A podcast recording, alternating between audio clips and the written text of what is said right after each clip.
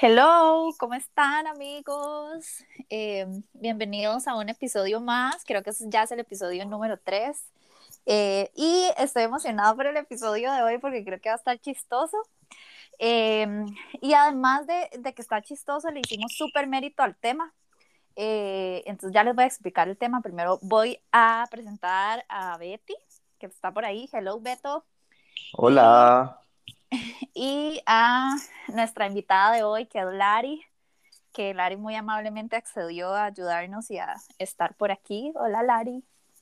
Hola, qué emoción. Gracias por invitarme. No. Y, y el episodio de hoy em, me emociona y no sé por qué me emociona. Bueno, tal vez me hace sentir acompañada. Eh, y, me, y me gusta reírme de, de mis desgracias y, y, a veces nos gusta reírnos un poco de las desgracias ajenas cuando, di, no sé, cuando todo bien, digamos, cuando no son tan desgracias. Em, y hoy vamos a hablar sobre fracasos, que les decía que el tema le hacía mérito, a super mérito al, al, al, episodio porque intentamos grabar este podcast la semana pasada y no, no, fracasamos, los tres fracasamos. y esta ya es la segunda vez que estamos intentando grabarlo y, y bueno, o sea, tenía que pasar, chiquillos, aceptémoslo. Sí, sí. sí. Como dice Beto, fue súper poético. y, y, bueno, en realidad, básicamente, eh, eh, creo que el tema de este podcast nació porque, porque, di, no sé, yo creo que igual está chiva como para hacer comunidad, eh, eh compartir algunos fracasos que hemos tenido en la vida o momentos en donde nos hemos sentido fracasados. Em, y creo que nació, ¿por qué nació el tema, Beto? Tal vez creo que nació porque nada más un día me levanté y me sentí muy fracasada. Eh, no, mentira. no, no, me acuerdo bien por qué, pero creo que tal vez puede ir por ahí. Em, y em, realmente le dije a Beto que pensáramos algunas cosas que nos habían hecho sentir fracasados. Eh, Lari, ¿vos querés contarnos en algún momento donde te hayas sentido fracasada o fracasaste?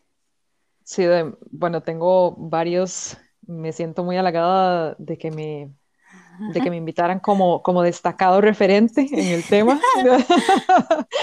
eh, y, y, de hecho va un poco por ahí, digamos, a mí siempre me ha gustado mucho la jardinería, la alimentación, todo lo que tiene que ver con plantas, siempre he soñado tener plata para tatuarme un, un maíz, ¿verdad? porque me encanta todo el asunto y, en todo esto de, experimentar, resultó que me puse a hacer una huerta y, y a sembrarme una milpa, ¿verdad? Y yo sentí ahí que estaba eh, ya, eh, haciéndole honor a mis antepasados, ¿verdad? Indígenas con los cultivos, ¿verdad? Y todo el asunto. Y me levantaba súper temprano, me ponía full botas, pala, ¿verdad? Y y ahí empezamos a hacer una huerta a la par de la casa. Ah, a la par de la casa hay un, hay un terreno este, de unos tíos y nos, nos, dejaron sembrar ahí y nosotros ahí felices haciendo la huerta. Y bueno, pues súper el entusiasmo, mandamos a comprar semillas y verdad, toda la cuestión. Y yo ahí eh, hasta subiendo fotos y todo. Y y di, simplemente de esa milpa no tuvimos ni un solo maíz porque di, estaba tan mal hecho, digamos. Eh, eh, o sea, te puedes creer que hagas investigaciones y que hables en, en la U del tema y, y, después en tu ámbito profesional que, que la cuestión de, de, los cultivos ancestrales y que la alimentación y tal, tal, y no pude cosechar en, un solo maíz de, de eso. Y la verdad es que sí, me sentí súper fracasado, pero este siento que es como, bueno, me voy a atrever a hacer una tipología, ¿verdad? Pero es que es en donde, y la verdad es que nadie sale herido y al final se convierte más en un aprendizaje que, que algo que le pese a uno, ¿verdad? Y, uno dice, bien, o sea, o sea, las plantillas se quedaron chiquititillas, este, los maíces se los comieron las hormigas. O sea, fue un fracaso desde todo punto de vista botánico, eh. pero, pero bueno, para empezar por uno inocente y de pocas consecuencias, yo creo que quería tirar ese. No sé si alguno de ustedes tiene uno algo así, tipo inocente también. Que antes iba a decir, Lari, que yo sí he tenido también a veces como fracasos. Uy, voy a hacer un paréntesis. Hey, ustedes no saben todo, no, no me están escuchando, o sea, siento que, que todos los perros del, del, barrio comenzaron a ladrar y alguien puso fuertemente un karaoke, algún vecino, no escucha la música. No escucha nada. No, se los no. juro. Ok, qué dicha, se los juro que voy a meterme debajo del escritorio y se los juro que lo estoy haciendo para que no se escuche nada. ah, este, que iba a decir, Lari, que yo también he tenido fracasos así, de ese estilo, y y yo siento que a veces lo que a uno lo hace sentir fracasado en esas experiencias, al menos a mí me hace sentir fracasado, es que como que yo siento como esta parte mística de que yo le estoy poniendo demasiado amor a la plantita y, y que el universo y que la energía y que, y que, o sea, y que después no pegue y, y algo así como que yo digo, madre, qué mal ride, o sea, eh, iba con la mejor energía del mundo, o sea, como, ¿por qué? Nada tenía que fallar. Eso y además uno dice, triste además uno dice como, es que este es mi hobby, ¿verdad? Y se apropia de la vara y, o sea, no, es como, no es como que fracasé haciendo escalada o algo que definitivamente no era mi fuerte, pero se supone que era mi fuerte o como que, ¿verdad? La gente me relaciona como con es o sea, ¿te imaginas qué papelazo si yo hubiera tenido un tatuaje de un maíz y... Ah. Ey, este. Bueno, dale, Beto. Mae, mi fracaso es que, mae, yo tengo una letra horrible, pero de espantosa. Desde pequeño siempre tenía una letra horrible. Al punto que a mí no me enseñaron cursiva. O sea, a mí se saltaron cursiva, pero dijeron, no, no, para. Eh, normalmente para todas las clases de arte eran como este momento súper tuanis, de, de exploración, de, de, como de manifestarse, Mae, yo siempre estaba a punto de quedarme en clases de arte. O sea, yo siempre estaba dejando así los pelos en la cerca. Y como en cuarto grado, este, di, entré con esta profe nueva y la madre dijo, es que usted pinta chivísimo. Y yo, ¿qué?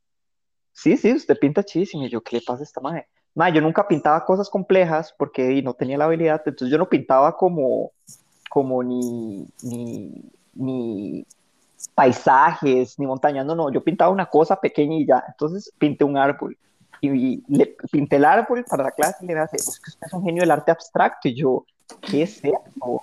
Es que usted pinta las cosas como las siente, no como las ve, y yo, no, yo, yo la estoy tratando de pintar como la veo, pero es que me tiembla mucho la mano. ¿Qué? es como, sí, es que me tiembla mucho la mano, entonces me queda como, como, como, torcido todo. Y ella, ah, ok.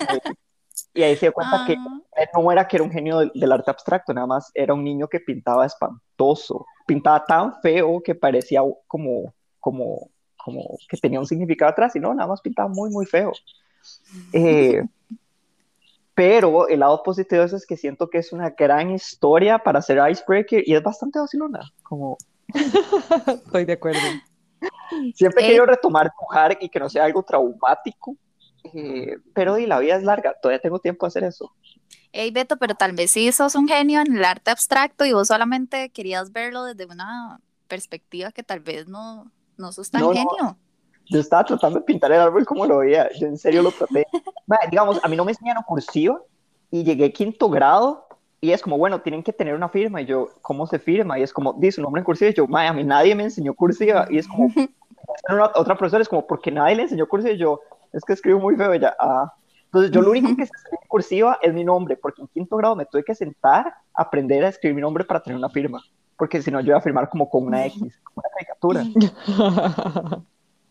Ey, qué rajado. Ahora uno escribe y, y, en serio la letra de uno sí es fea. Bueno, yo no sé, mi letra es tan fea, pero o sea, de verdad, y como que yo no escribo, bueno, no, sí escribo un poquito, pero, pero digo, uso mucho la, más la compu, digamos, y cuando escribo, escribo tan feo, en serio, soy tan, tan mal escribiendo. Ma, yo estaba preocupadísimo cuando no me enseñaron cursiva porque yo creía que iba a ser algo súper importante y que sin eso no iba a poder comunicarme con nadie. Y luego fue súper X y nunca nadie cursiva. Y yo, ah, ok. Ay, me encanta. A mí en la escuela, desde que, bueno, a mí me enseñaron en el cole, nos enseñaban a, a, escribir en cursiva. De hecho, yo empecé a escribir como en, ¿cómo se llama la otra? Caligrafía. No. Eh, bueno, la otra, digamos, la normal, ¿eh? Este, la empecé a escribir en el cole, porque en la escuela me acuerdo que nos enseñaban a escribir en caligrafía. Wow. Eh, en cursiva. Sí, sí. Este, amigos, vean, honestamente yo siento que sus fracasos están muy lindos, o sea, como que... Ah, es que estamos empezando, es que estamos empezando. o sea, yo no... Yo no traje la tipología de fracasitos o de fracasos como, como cutes, ¿eh? O sea, mi, mis fracasos son... Vamos a lo grande. Como, a lo grande. vamos. Ajá, o sea, como que, como que si yo fracaso, yo fracaso a lo grande. Entonces, vieran que el primer fracaso que traigo eh, es en serio un fracaso que me ha marcado la vida demasiado y es porque tomé, me acuerdo que tomé una muy mala decisión cuando, ay, era como en una época de la, de la U, o sea, ya yo estaba grande y em, a mí toda la vida me ha encantado y he soñado con esta parte que tema sensible porque hashtag fracaso, este, esta parte de irme a estudiar al extranjero, vivir en otro país, ¿verdad? Entonces me acuerdo que hubo un tiempo en que yo apliqué para irme a un, como unas pasantías de la OEA, no sé si las han escuchado. Em, y entonces como que todo el mundo aplica y bueno, no sé, yo he escuchado como que es muy difícil entrar, ¿verdad? Que te acepten, pues a mí me aceptaron. Y yo estaba, o sea, lo más feliz de la vida, me acuerdo. Em, creo, sí, nada más estaba estudiando en ese momento y em, resulta que, que di, me aceptaron. De hecho, eh, no sé, como que caí en gracia con la muchacha que me, que me contactó, era otra costarricense que trabajaba en, en Washington, era, y me acuerdo que ella me llamaba y me decía como que estaba demasiado feliz, que yo... Eh, eh, que, me, que me hubiesen aceptado, que otra tica fuera, que una mujer fuera. Y entonces yo estaba súper feliz. Em, y en ese momento me salió la oportunidad como de manera paralela de hacer una pasantía en otro lugar que también era súper chiva, pero era como una pasantía. Y este, di, no sé por qué, o sea, no sé por qué, yo decidí desistir de la opción de irme a Washington a hacer la pasantía. Eh, y no, mentira, y no fue una pasantía acá en Costa Rica. Me, me digamos, era como un trabajo, ajá, era como un trabajo que, que me salió como la oportunidad pero resulta que este trabajo que me salió, que era como en, en, en la parte legal, que es en lo que yo estudié, eh, o sea, era el peor trabajo de la vida. Yo tenía que andar mi propia compu, era larguísimo, tenía que como agarrar buses en la peor zona de San José, después me pagaron, o sea, creo que ni me pagaron, después creo que me, terminé, me terminaron como casi que echando, entonces fue la peor experiencia de la vida y yo siempre, o sea, me he sentido demasiado fracasada de haber desistido de mi, de mi oportunidad de irme a Washington a hacer una pasantía a la OEA por haber aceptado este trabajo, ¿verdad? Entonces eso me, ha, perseguido toda la vida, porque ya después de eso como que, no sé, ya, ya crecí, ya sí necesitaba trabajar y ya no, di, ya estaba muy grande para una pasantía, o según yo, ¿verdad? Em, pero sí, o sea, eso es mi, mi, uno de mis más grandes fracasos. Eh, la gente va a pensar como que, madre, qué gente está con sus fracasos, ¿verdad? Pero bueno, para mí era algo importante, era muy importante y era que eso, o sea, sí me ha marcado demasiado la vida, así como que yo digo, madre, qué fracaso, o sea, ¿por qué yo hice eso? ¿Qué mala decisión tomé? Creo que hay Por como que hacer las paces con las decisiones y los fracasos de la vida. Sí. Como... Sí.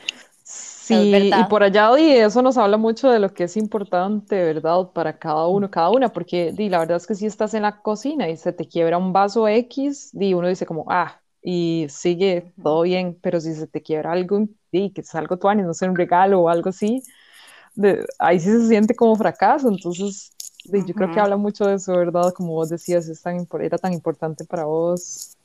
Sí. Yo quería como seguir en la línea de las tipologías porque de verdad me puse a pensar en eso y hay fracasos que son loquísimos porque uno los confunde con victorias, después dice, uy, pero di, terminó saliendo bien la vara, digamos. A mí me pasó que tenía este brete X em, en que las cosas empezaron a, a, salir de la forma que uno no, no creía y yo escribí una carta de renuncia pensándola para fin de año y di, la tenía guardada, la tenía redactada, o sea, tanto me hacía ilusión renunciar que yo la tenía hecha y, y, ya como con una fecha específica para entregarla, tenía fecha y demás. Eh, y bueno, me terminaron despidiendo de ese trabajo seis meses antes de, de, lo que yo tenía planeado renunciar. Entonces, di, la verdad es que me dolió muchísimo, se sintió súper humillante y mm, porque verdad, o sea, es como una, es, o sea, como que te despidan, es como, como una vaina que Horrible. tiene como, sí, sí, o sea, No, tiene como, una carga ahí, güey, y uno siente como que le ensuciaron el Sí, currículum y que, sí, ¿verdad? sí. Entonces, y la- eh, moralmente, o sea, moralmente es demasiado fuerte, uno se siente súper mal. Y uno no sabe si después va a poder seguir, este, no sé, siendo útil, no, de- Sí. se te baja la autoestima Sí. profesional, ¿verdad? Eh, Sí, sí, después de un tiempo de terapia y demás, porque a mí en un momento me pegó fuertísimo, pero yo no les puedo explicar la contradicción que yo sentía cuando me estaban echando, porque yo decía, ja, ja, de por sí me pensaba ir, ¿verdad? Entonces, eh, un saludo ahí para mis ex compañeros, pero, pero sí, este, muy rudo procesarlo y, y siempre lo confundí con una victoria, ¿verdad? Sinceramente no sé qué tan fracaso fue eso y, y, y di, de ver como Eso que lo está- marca uno de un modo ahí muy raro. Sí, que a uno lo De hecho, mi segundo fracaso, o sea, en mi listita yo puse una vez que me despidieron y para mí, o sea, en serio es de las cosas que también a mí más me han marcado, o sea, y que, y que honestamente me han hecho sentir muy fracasada. No sé, Beto, a, Beto, ¿a vos te han despedido alguna vez? Ay, se fue Beto. ¿Vos me escuchás, Lari? Sí, yo te escucho. ¿Ustedes me Ah. Ahí escuchan o no está. me escuchan? Sí, sí, sí, ya. Dale. Ok. Beto, Eh, te- Sí me han despedido, Ajá. Ajá. pero honestamente creo que ha sido las mejores cosas que me pasó porque era un lugar donde era miserable y el lugar era espantoso y como que ya me habían roto al punto que yo ya no iba a salir a por mi cuenta. Entonces que me sacaran era como del doble mismo libre. Es del mismo lugar donde mi salida fue un despido. Por renuncia. supuesto, por supuesto. Ok, Ese es el lugar espantoso donde roban almas. Ok, ok. Ey, pero, pero, pero es feo, en serio, es feo y además como que a uno siempre le da cosilla ese, digamos, como que a, que a uno le pregunten, ¿no les pasó? Como que recién uno despedido y como, hey, ¿cómo está en el trabajo? Porque lo que sea, digamos, o algo relacionado al trabajo y uno, ay, ¿qué digo? O sea, porque yo me acuerdo Y uno siente la cuando- necesidad de darle la explicación a todo el mundo, Ajá. ¿verdad? O sea, como que uno se forma una explicación rápida ahí, como de no andemos mucho, pero, pero di, esto fue lo que pasó y Ay, Sí, sí, es que cuando, donde nuestro valor como seres humanos depende de nuestra productividad, que nos despidan es cuestionar a un nivel existencial nuestro valor como personas, digamos. sí. y más Yo me uno que está acuerdo- joven, digamos, Ajá. Yo me acuerdo que cuando a como mí me despidieron, joven. Yo pensé que, o sea, yo juré que yo no iba a volver a encontrar trabajo. Yo dije, no, ya Todo me el mundo piensa eso. Me O morí de hambre. de Me morí de hambre, Mis papás, sí, sí. Mis papás eran como, Daniela, ya, o sea, relájese. Es más, eso fue como en Navidad, Año Nuevo, y yo me acuerdo que yo creo que yo me quedaba en mi casa así como deprimida. Llega Navidad. Se lo juro, o sea, se lo juro, tras de todo me dejaron con un año nuevo pésimo, entonces me acuerdo que la, la sufrí demasiado y ni siquiera iba a pasear y la pasé tan mal y después yo digo, madre, o sea, no, digamos, lo- gracias a ese despido se me abrieron puertas chivísimas, digamos. Mae, siempre salir de eso, o sea, todo recuperar y al final de cuentas creo que salir de todos los bretes siempre ha mejorado todo. Entonces, ninguno de Sí. mis fracasos ha sido salir de un brete. Pero mi, mi segundo fracaso me enseñó Me encanta. no estar apegado a las cosas. Ma, el mundo del derecho es súper clasista. Entonces, al principio, yo necesitaba conseguir vete como asistente, pero en ningún lado me contrataban porque no tenía carro. Entonces, era un ciclo vicioso donde sí, no tenía carro, sí, sí. porque no tenía plata, porque no tenía brete, porque no tenía carro, porque no tenía plata, porque no, No, tenía y, te lo juro, es tener carro a los 20 años o 21 años es demasiado difícil, o sea, yo no, No, entiendo, no, es- ey, es un privilegio enorme. Es un privilegio enorme. Entonces, la verdad es que yo ya necesitaba brete porque necesitaba seguir en la U. Y yo dije, ok, alguien tiene que ceder y va a ser el sistema yo y no va a ser yo. Entonces llegué a un bufete y dice, ¿tiene carro? Y yo, sí, y no tenía carro. Entonces la primera semana es como, ma, vaya a hacer esta vuelta. Y yo, ay, ma, es que, es que le presté el carro a mi mamá. Y ellos, ah, ok, fue en bus. Luego, ma, ¿cómo queda eso? Uy, ma, es que ando restricción. Y ma, es, ok. Y ya como la tercera semana es como, ma, usted no tiene carro, ¿verdad? Y yo, no. Ay, Beto. Ma, entonces me conseguí estos camiones, estos camioncitos de bimbo que son como chiquititos y alargados, este, que solo tienen dos, dos, dos asientos. Me conseguí un usado, Ajá. pagué la mitad, conseguí la otra mitad de préstamo, pero ya tenía brete, entonces ya podía como responder por la deuda, entonces me conseguí un camioncito bimbo. Este, mae, tuve ese carro durante tres años. Ey, necesito que me mande después una foto. Yo no, no sé cuál es, pero Pues me nunca lo encanta. Yo me acuerdo, el blanquito, el la blanquito. El blanquito, mae, el blanquito, era el, el Betomóvil, fue, fue, fue el mejor carro del mundo. La verdad es que durante tres años yo tuve ese carro, pero mae, en el mundo de, de derecho, de nuevo, como es tan clasista, yo no podía andar con ese carro porque me jugaba un montón. Mae, entonces empecé a ahorrar y ahorrar y ahorrar. Y durante tres años ahorré y ahorré y ahorré casi que todo mi salario. Mae, y finalmente me pude comprar este carro usado, un Suzuki, Ki- eh, un Kia Picanto, eh, que ya tenía sus añitos, pero no lo habían usado mucho, entonces estaba en muy buen estado y todo lo compré.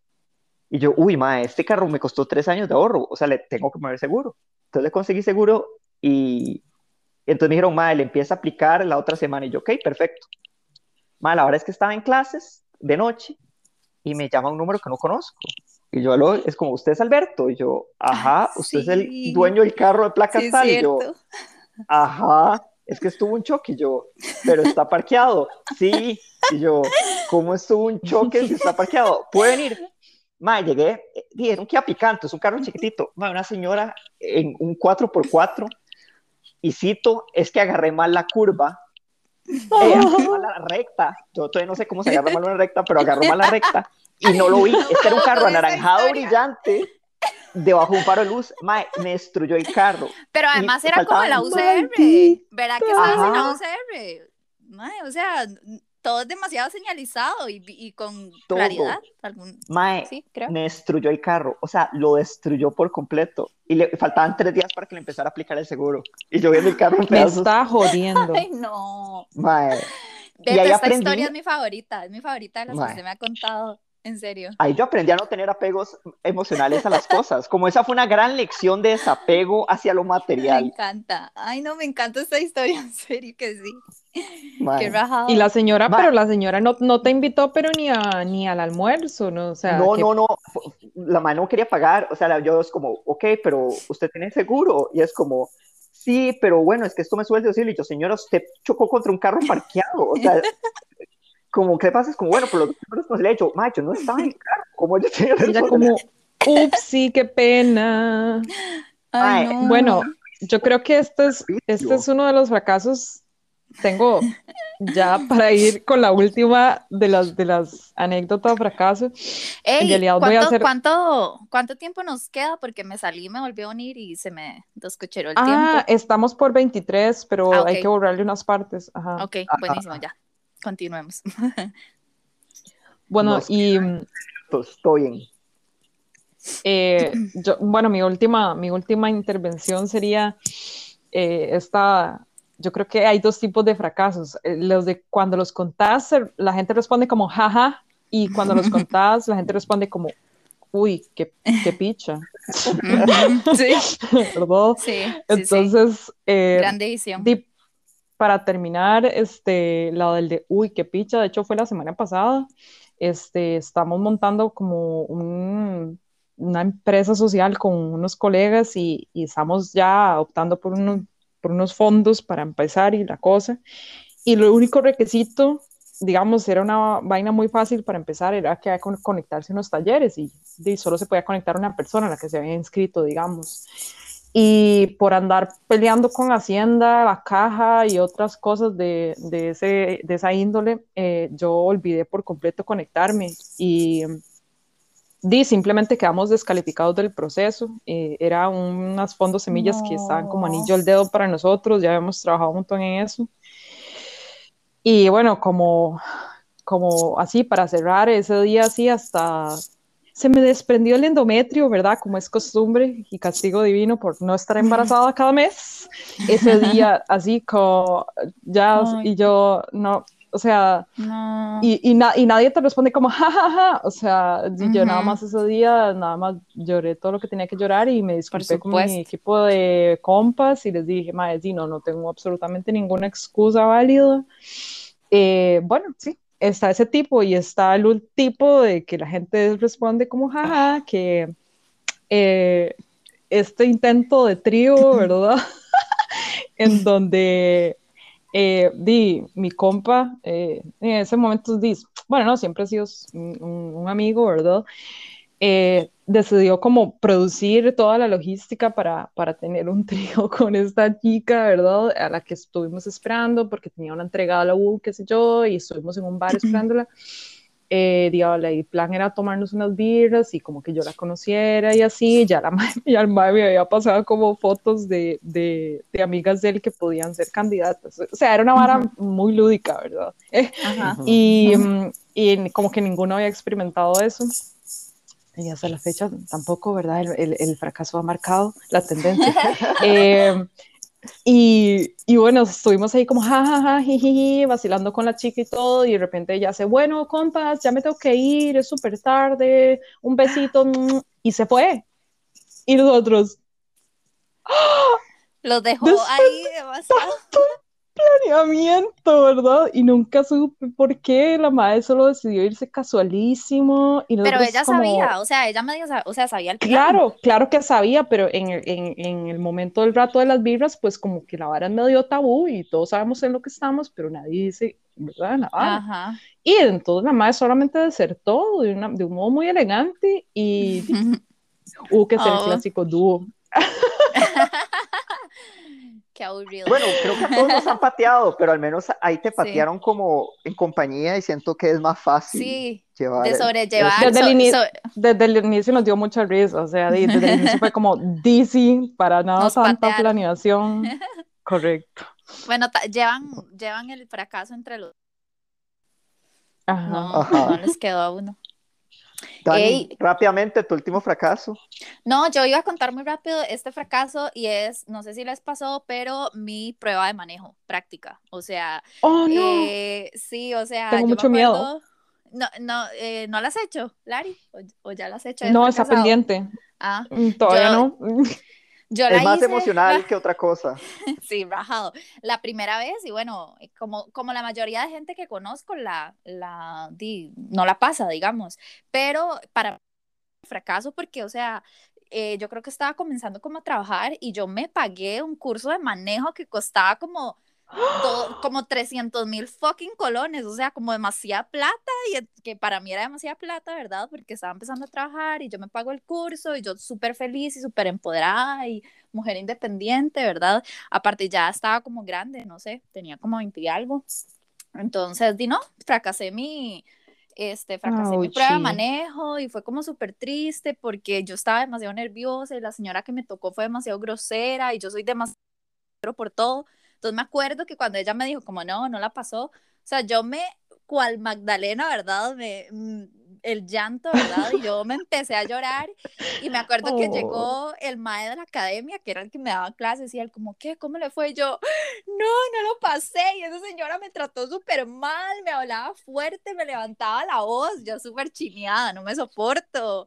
Entonces, o sea, ya ahora lo pienso y fue muy, es muy chistoso, digamos, porque a mí lo que más me molestó era que la señora me hablaba feo y me, me hablaba con la, o sea, me gritaba.